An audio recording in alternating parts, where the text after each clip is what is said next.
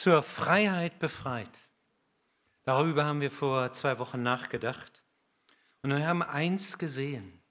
Jesus befreit uns von allem religiösen Leistungsdenken. Er befreit uns, dass wir irgendwie meinen, Gott noch beeindrucken zu müssen oder uns irgendwie seine Anerkennung und äh, seine Zuwendung, seine Liebe verdienen zu müssen. Wir können das nicht und Gott sei Dank, wir brauchen es auch nicht. Natürlich kann die Angst auch tief in uns drin sitzen, die Angst, Gott irgendwie nicht genügen zu können. Und dann doch etwas tun zu müssen, um bei ihm wieder die ganze Anerkennung, seine ganze Zuwendung, sein ganzes Ja zu haben. Manchmal kann es auch sein, dass wir das Gefühl haben, wenn wir dann etwas tun, dann, dann sind wir wieder näher an ihm dran. Ich habe die ganze Woche jeden Tag gebetet. Ich habe sein, seine, die Bibel gelesen. Ich konnte so richtig innerlich stark an, zu ihm rufen. Und jetzt haben wir das Gefühl, er ist näher bei uns. Nein. Gott rückt nicht ein Millimeter näher zu dir ran, bloß weil du nun etwas Besonderes getan hast. Das macht der Galaterbrief so klar. Wir können Gott nicht durch frommes Leben zu uns holen. Es gibt nur einen, der uns an ihn heranholt oder ihn zu uns bringt. Ja, der uns in seine Liebe hineinbringt. Das ist Jesus Christus, Jesus Christus ganz allein. Du kannst nicht ein Millimeter näher, mehr dazu tun, dass Gott näher an dich herankommt. In Jesus Christus hast du alles. Und die Frage ist ganz allein, habe ich Jesus Christus? Ist er in meinem Leben drin? Und wenn ich ihn habe, dann habe ich alles, dann bin ich frei von aller Schuld, frei von all dem, was mich sonst vielleicht bedrückt. Gut,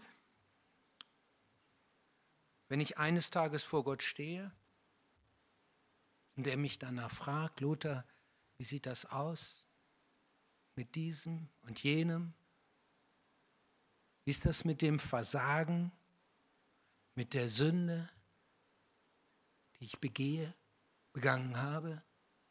Schuld vor Gott, vor Menschen? Was, was antworte ich dann? Seht ihr, ich kann nur eins sagen. Ich kann nur sagen, da, da ist Jesus Christus der zur Rechten Gottes sitzt. Er ist der, der für mich alles getan hat. Er ist mein Anwalt, ja, er ist der, der an meine Stelle getreten ist und meine Schuld genommen hat und mir seine Gerechtigkeit gegeben hat. Ich kann im Grunde nichts anderes machen, so wie es Luther oder wie es der Reformationsaltar der Schlosskirche zu Wittenberg, äh, der Stadtkirche zu Wittenberg zeigt, wo Luther auf der einen Seite ist und mit großem Finger auf den gekreuzigten Christus hinweist und auf der anderen Seite steht die versammelte Gemeinde und sie guckt auf Christus. Das ist das Bild, das ich hier malen möchte.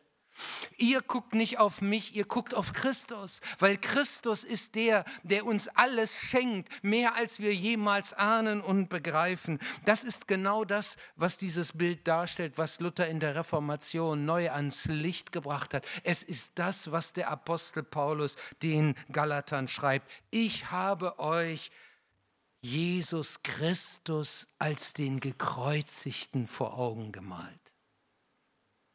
Und deshalb haltet im Glauben fest, denn wir vertrauen darauf, dass wir durch den Glauben an Jesus Christus von Gott angenommen werden. Und zwar völlig ohne Vorbehalt. Jesus Christus macht uns frei von aller Schuld. Du hast vielleicht das Gefühl, wenn du dir Dinge nicht gelungen sind oder schlecht gelaufen sind, auch im Blick auf Gott und dein Leben, dass du jetzt erst wieder Bestimmtes machen müsstest. Nein. Blick auf den Gekreuzigten.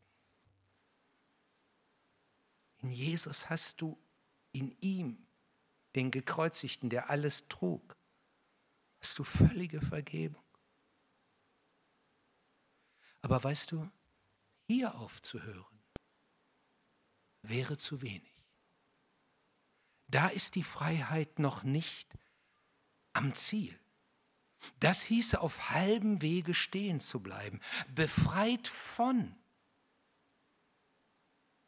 ist nur die eine Seite. Das, wo es eigentlich hingeht, ist befreit für. Und das zeigt Paulus in den Versen, die dem Text folgen, die wir vor 14 Tagen angeschaut haben. Da schreibt Paulus in Galater 5, Vers 13, durch Christus seid ihr dazu berufen, frei zu sein, Brüder und Schwestern. Aber benutzt diese Freiheit nicht als Deckmantel, um eurem alten, selbstsüchtigen Wesen nachzugehen. Dient vielmehr einander in Liebe. Denn wer dieses eine Gebot befolgt, liebe deinen Mitmenschen wie dich selbst, der hat das ganze Gesetz erfüllt. Wenn ihr aber wie wilde Tiere übereinander herfallt, dann passt nur auf, dass ihr euch dabei nicht noch gegenseitig fresst.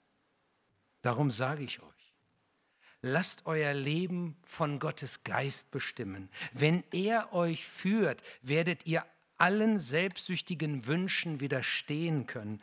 Denn eigensüchtig, wie unsere menschliche Natur ist, will sie immer das Gegenteil von dem, was Gottes Geist will. Doch der Geist Gottes duldet unsere Selbstsucht nicht.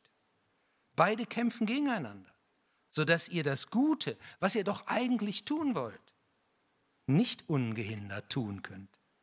Wenn euch aber wenn ihr euch aber von Gottes Geist regieren lasst, seid ihr den Forderungen des Gesetzes, all, all den anderen Vorschriften nicht länger unterworfen, weil in dem einen, liebe Gott und deinen Nächsten wie dich selbst, ist alles erfüllt. Und das Erste, was Paulus hier macht, er weist uns zunächst einmal darauf hin, dass Freiheit, die uns Christus schenkt, gleichzeitig auch immer bedrohte Freiheit ist.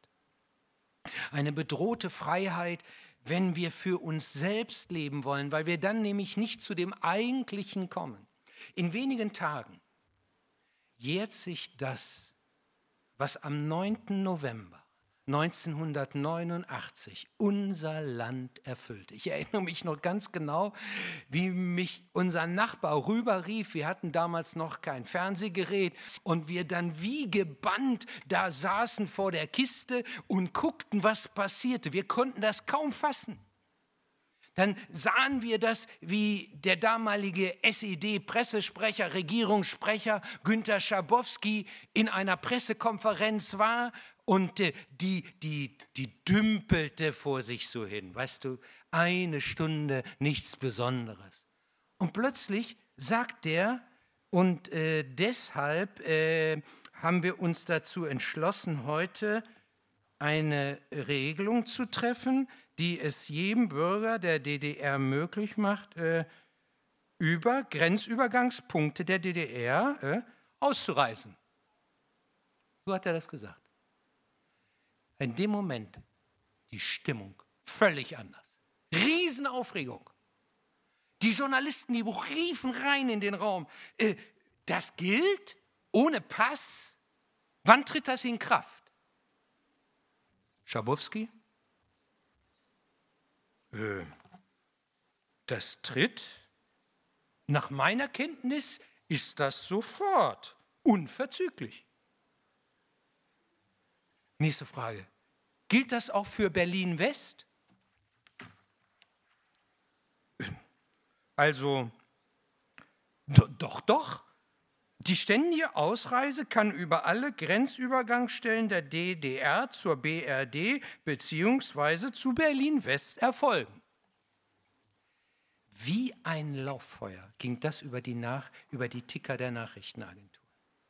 Und das verbreitete sich nicht nur im Westfernsehen, es gab ja genug, die auch im Osten-Westfernsehen guckten.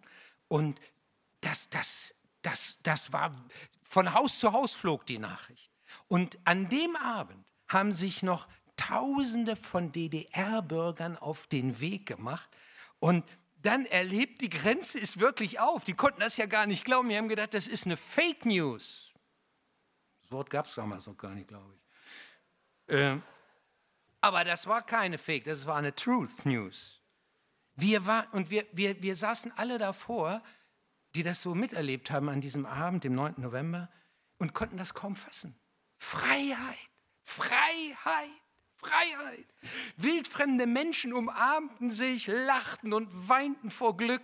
Und äh, das war, ich kann mich noch an die Trabi-Schlangen erinnern, die dann nach und nach in unser Land kamen. Auf einmal hatten die Straßen einen anderen Geruch, weil die eben ein anderes Benzin tanken.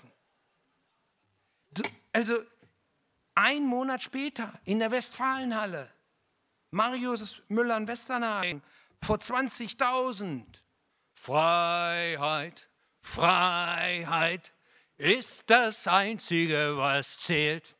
Alle sangen mit. Jetzt alle, sagt er. Ja.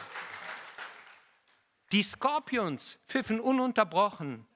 Oh, hört kaum auf. Wind of Change, das versuche ich lieber nicht. Kein, kein Video, deutsches Video, wurde jemals mehr angeklickt als dieses. 600 Millionen Mal. Wind of Chains. Wir waren im Freiheitstaumel, im Freiheitsrausch. Wahnsinn war das Wort der Straße, weil man das mit normalen Denken nicht fassen konnte. Freiheit. Aber eins haben wir dann später schmerzlich entdecken müssen. Frei von ist zu wenig. Frei von Stasi, frei von SED-Regime, frei von ist zu wenig. Das ist nur der Anfang. Das ist das, was dann gestaltet werden muss. Die Freiheit, die uns gegeben wird, muss gestaltet werden. Und das wird immer wieder vergessen. Immer wieder in der politischen Welt, als zum Beispiel 2003 Saddam Hussein gestürzt wurde im Irak durch die große Koalition des Westens. Da hieß es, das Land ist befreit von einem Diktator. Aber frei von ist zu wenig. Wer will heute denn in den Irak von uns? Ist das Freiheit, was da herrscht? Als 2011 der äh, äh, Gaddafi von der Macht weggenommen wurde und die Briten, Amerikaner und Franzosen in Libyen so einmarschierten, hieß es auch Freiheit, der arabische Frühling, Freiheit. Und heute ist das Freiheit in Libyen? Milizen herrschen und treiben ihr Unwesen. Die, wir haben gar keinen Partner auf der anderen Seite in Libyen als Regierung richtig, weil wir wissen, dieses Land ist nicht sozusagen unter einer Regierung. Freiheit von ist zu wenig. Freiheit, die will gestaltet werden. Und das gilt nicht nur für die politische Welt, das gilt auch für die Glaubenswelt. Frei von ist zu wenig. Frei von Schuld ist zu wenig. Da haben wir noch nicht die Freiheit wirklich entdeckt. Das zeigt Paulus ganz deutlich. Er schreibt, durch Christus seid ihr dazu berufen, frei zu sein, liebe Brüder und Schwestern. Aber benutzt diese Freiheit nicht als Deckmantel, um eurem alten, selbstsüchtigen Wesen nachzugehen. Paulus zeigt in diesen und dann in den folgenden Versen, wir sind frei von aller Sünde. Wenn wir ihm die Schuld geben, dann gilt seine Vergebung bis in den Himmel hinein. Aber solange wir auf dieser Erde leben, stehen wir in einem Spannungsfeld. In einem Spannungsfeld zwischen Gut und Böse. In einem Spannungsfeld zwischen Gottes Geist und altem, selbstverliebten Ich. So wie es hier Paulus schreibt was hier selbstsüchtiges Wesen als selbstsüchtiges Wesen übersetzt wird. Benutzt diese Freiheit nicht als Deckmantel, um eurem alten selbstsüchtigen Wesen nachzugehen. Wenn wir Christen werden, unser Leben unter die Vergebung Gottes stellen und unter die Leitung auch, dann tun wir nicht automatisch danach Gutes. auch wenn wir, die, wir den Himmel uns nicht mehr verdienen müssen. Aber wir leben in einem ständigen Konflikt, nämlich zwischen dem, was Gott will und dem, was tief in unseren alten Strukturen, in unserem Selbstsucht, in unserem Egoismus auch drinsteckt. Und deswegen sagt Paulus hier, denn eigensüchtig wie unsere menschliche Natur ist, will sie immer das Gegenteil von dem, was Gottes Geist will. Doch der Geist Gottes duldet unsere Selbstsucht nicht. Beide kämpfen gegeneinander, sodass ihr das Gute, was ihr doch eigentlich tun wollt, nicht ungehindert tun könnt. Andere übersetzen sogar, dass ihr nicht tut, was ihr wollt. Das meint, eigentlich habe ich eine Grundentscheidung getroffen, als ich zum Glauben kam, Gott nachzufolgen, das zu tun, was er will. Und nun merke ich in einer Auseinandersetzung, aber jetzt tue ich es gerade nicht. Ich tue nicht das, was Gott will. Mein Gewissen schlägt. Es macht mir bewusst, Lothar, das ist nicht das, was Gott will. Lothar macht es aber doch. Kennst du das? Das ist der Konflikt, in dem wir stehen. Und das kann dann nachher sogar zu einer Lebensweise werden. Und dann wird es schwierig. Dann kann es sein, dass es uns selbst wie auseinanderhaut. Das wird dann bei den Galatern so massiv, dass Paulus ihnen schreiben muss, wenn ihr aber wie wilde Tiere übereinander herfallt, dann passt nur auf, dass ihr euch dabei nicht gegenseitig fresst. Bei so einem Vers fragt sich immer der Verkündiger, kann ich den eigentlich direkt auf die Gemeinde übertragen? Da wird es ja ein bisschen scharf, ne? Gegenseitig fressen wie wilde Tiere übereinander herfallen. Ist das die Beschreibung des Gemeindelebens der Matthäusgemeinde? Glücklicherweise nicht in der Fläche. Aber bisweilen erreichen mich Nachrichten, da habe ich das Gefühl, die Löwen sind los. Da fallen doch mancher über den, fällt doch mancher über den anderen her. Und ich denke, wie kann ein Mensch, der von der Barmherzigkeit Gottes lebt und das auch bekennt, so mit einem anderen sprechen? Wie kann er so lieblos, so hart, so reden? Gut, wir haben alle verschiedene Temperamente. Und es kann sein, da rennt mal was mit einem durch. Das verstehe ich. Aber wenn man darauf hingewiesen wird dann, dass hier was gerade schräg läuft, dass man dann noch im Alten bleibt, da gibt es für mich nur eine Erklärung. Das alte Wesen ist wieder an die Stelle des Regiepultes gerückt. Und nun bestimmt dieses Wesen auf einmal Verhaltenszüge, vielleicht nicht in allen Bereichen, aber in bestimmten Bereichen.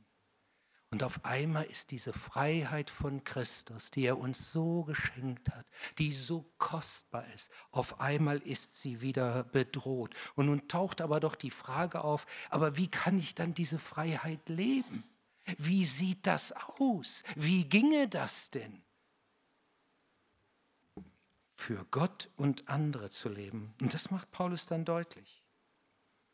Um wirkliche Freiheit zu erfahren, muss sich bei uns ein grundsätzlicher Herrschaftswechsel vollziehen.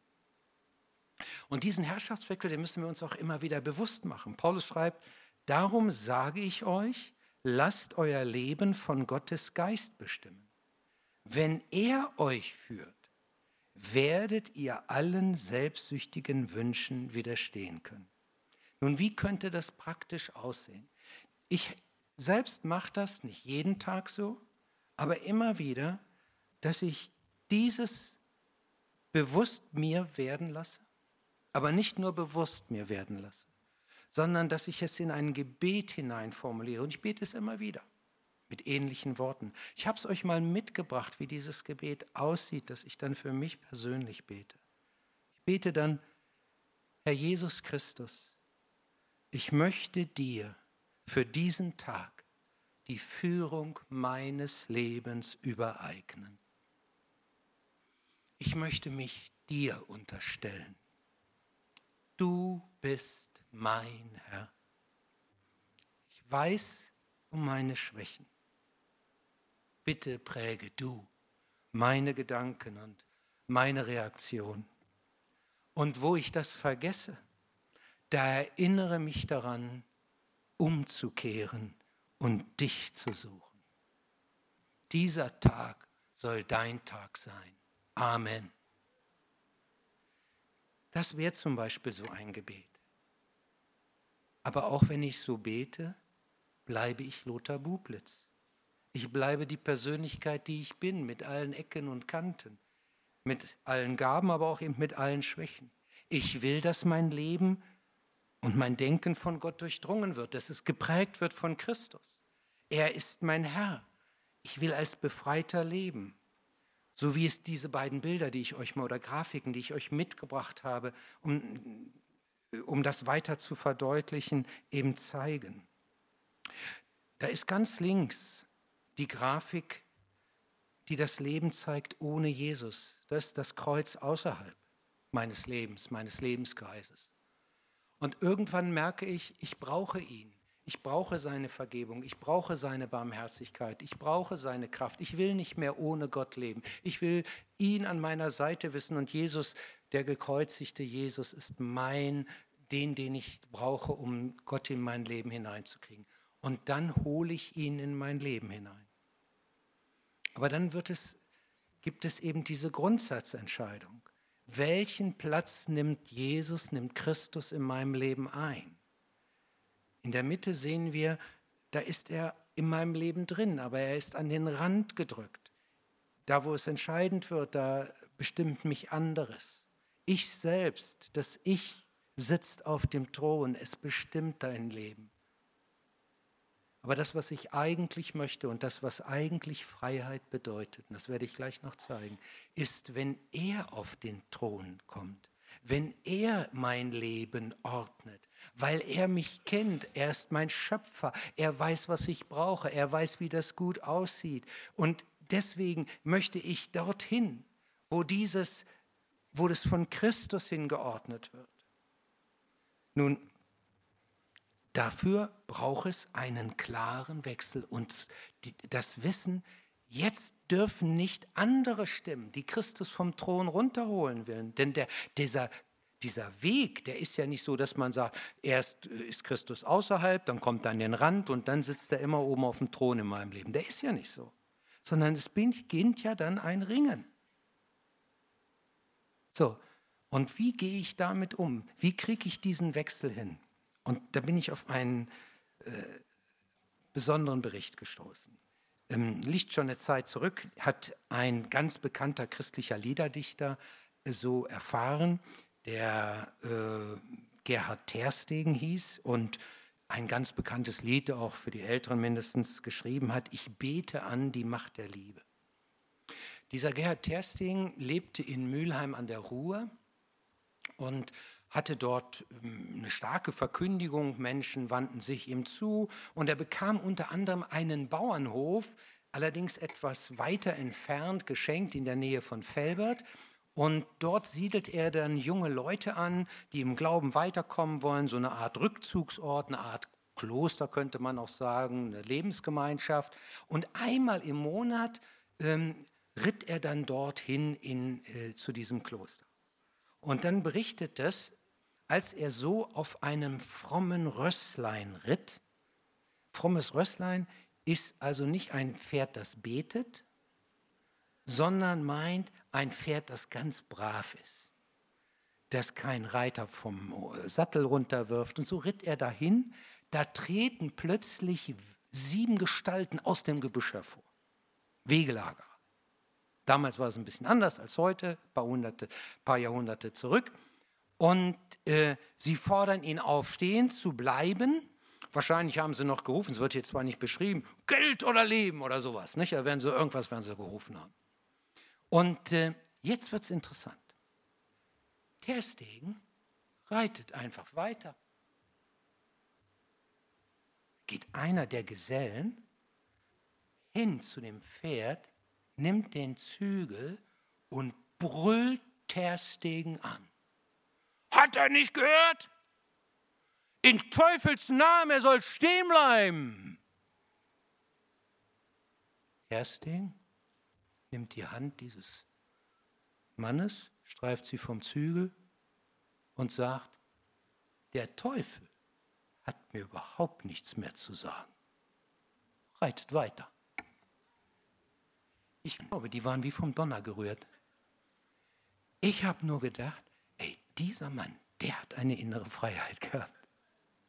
Ey, da wünsche ich mir auch so ein paar Pfund von. Solch eine Freiheit, weil er sagt, nein, die Stimme des Versuchers, die Stimme, die, die mir irgendwas anderes klar machen will, als ob es andere Kräfte gibt, die Gott nicht mehr in der Hand hätte. Nein, die hat mir nichts zu sagen. Und das ist für mich das Bild dieses Herrschaftswechsels. Wer beeinflusst mein Denken? Wer beeinflusst meine Reaktionen? Da gibt es ja so viel, was dann mich besetzen kann, Sorgen oder auch Ängste. Und, und dann greifen die zu. Und wenn ich dann weiß, nein, diese Stimmen, die haben mir überhaupt nichts mehr zu sagen. Oder auch die verdeckte Stimme des, des dicken Ichs, ne? Die kommt ja dann auch, die kommt ja nicht her als das dicke Ich. Nein, die kommt wahrscheinlich eher so daher. Da hast du aber ein Recht drauf und das brauchst du überhaupt nicht zu gefallen, äh, gefallen zu lassen. Und aber und so weiter. Und dann, äh, das ist so die, der, die, das Äußere wahrscheinlich, wie diese Stimme kommt.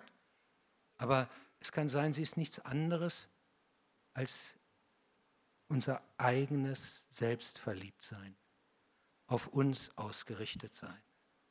Und wenn man dann weiß, nein, dieser Stimme will ich nicht mehr folgen, mein Herr ist Jesus Christus, dann ist das ein ganz, ganz großes Geschenk.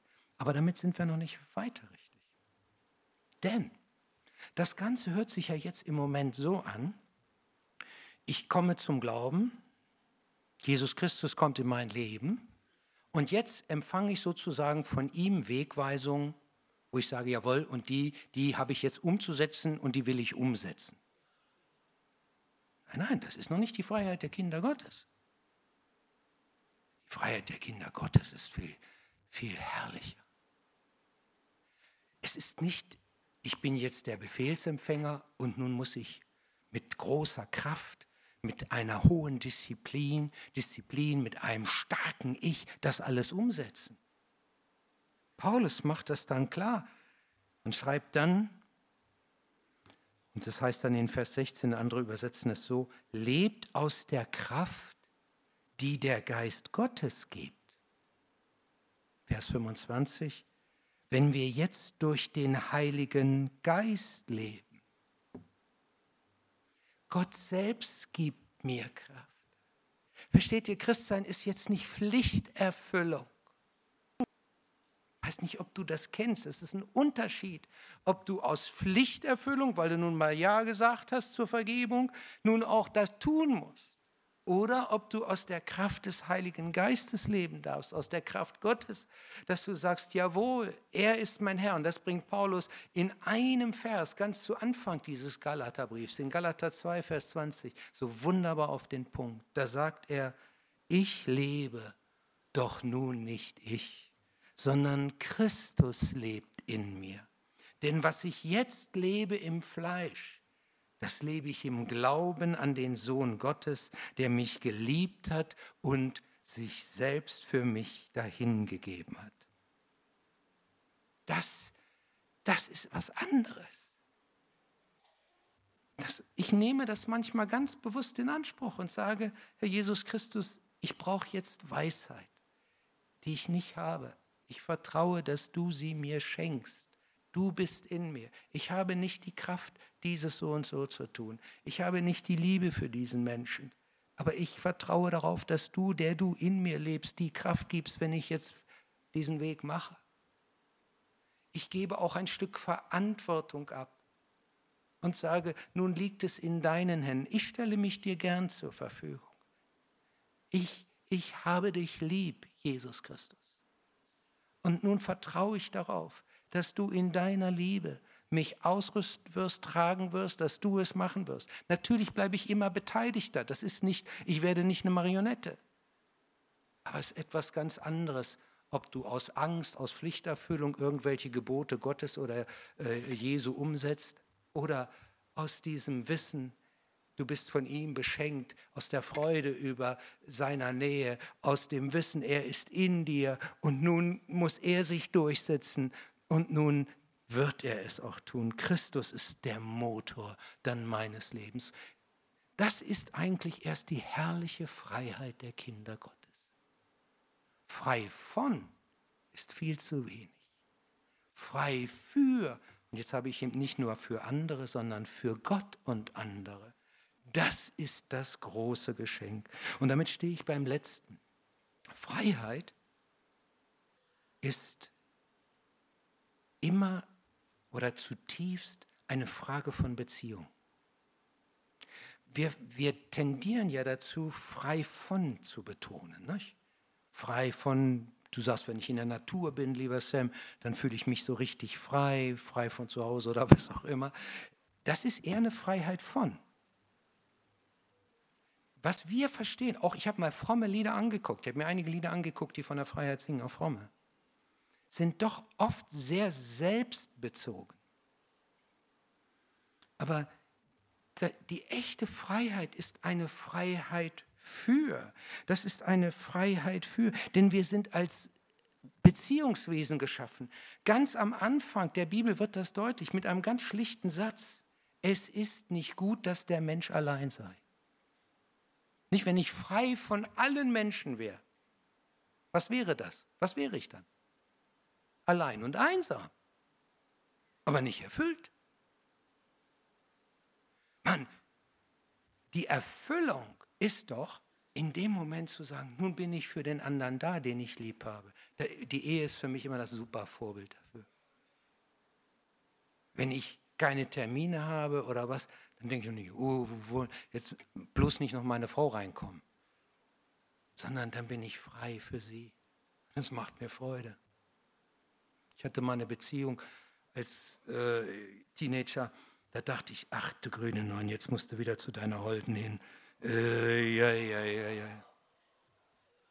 Es hat bei mir ein bisschen gedauert, bis ich begriffen habe, dass so haut das nicht hin, Lothar. Weißt du, wenn du nur frei von etwas sein willst, dann hast du noch nicht die Freiheit erlebt, die eigentlich viel herrlicher ist. Frei für Völlige Freiheit von allen Menschen ist nicht Freiheit, sondern Alleinsein. Frei kann ein Mensch nur sein, wenn er seine Bestimmung findet. Ich bin nur frei, wenn ich frei bin für Gott und andere. Und wisst ihr, dann kriegt das Gebet auch eine andere Ausrichtung. Dann wird das Gebet, das oft am Anfang äh, Menschen erfüllt, wenn sie zum Glauben kommen, nämlich Herr, mache mich frei von, frei von dem Unguten, frei von dem Unguten und, und, und das wird und kann dann zu einem Mache mich frei für. Das ist ein, herrlicher Wechsel. Mache mich frei, Herr, heute für den Nächsten, den du in meinen Weg stellst. Mache mich frei, meiner Familie, für meine Familie ganz zu sein. Mache mich frei, dir in dieser Gemeinde zu dienen. Mache mich frei für dich, Herr. Das ist mein Ziel. Frei von ist immer noch ein Stück auf sich selbst auch ausgerichtet. Frei für zeigt das an, wofür wir eigentlich geschaffen sind und was wirklich Freiheit bedeutet. Und trotzdem passiert es dann natürlich, dass ich, obwohl ich das alles weiß, dann natürlich doch Dinge mache, die mir nicht gut tun, die mich in Unfreiheit führen und die Gott auch nicht gefallen. Und dann? dann darf ich umkehren und darf das in Anspruch nehmen, was wir ganz zu Anfang gesagt haben.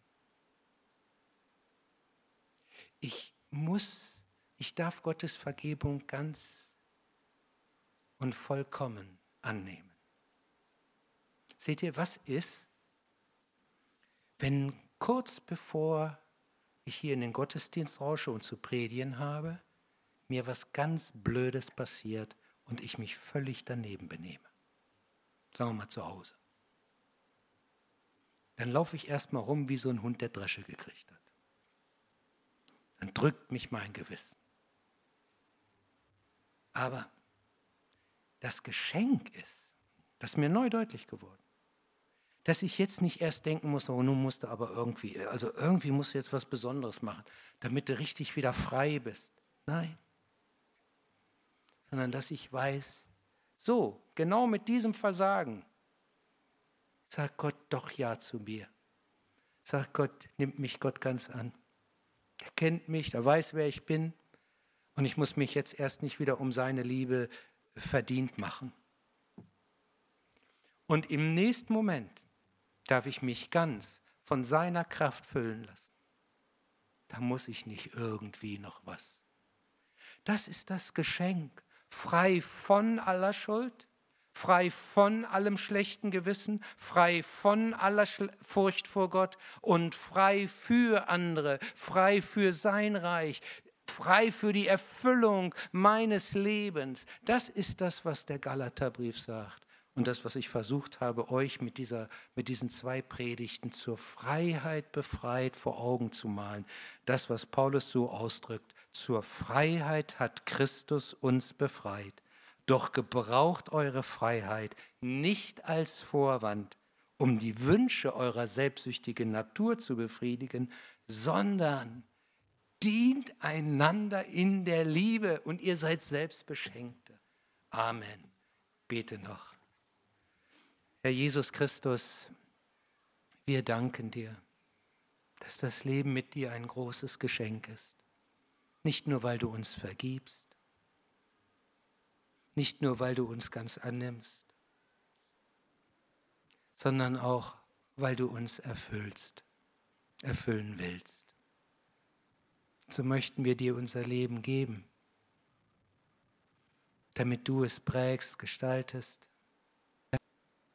frei für dich, frei, damit du das tun kannst, was du durch uns tun willst. Und wir wissen, Dabei verlieren wir nicht, sondern werden selbst zu Beschenkten. Amen.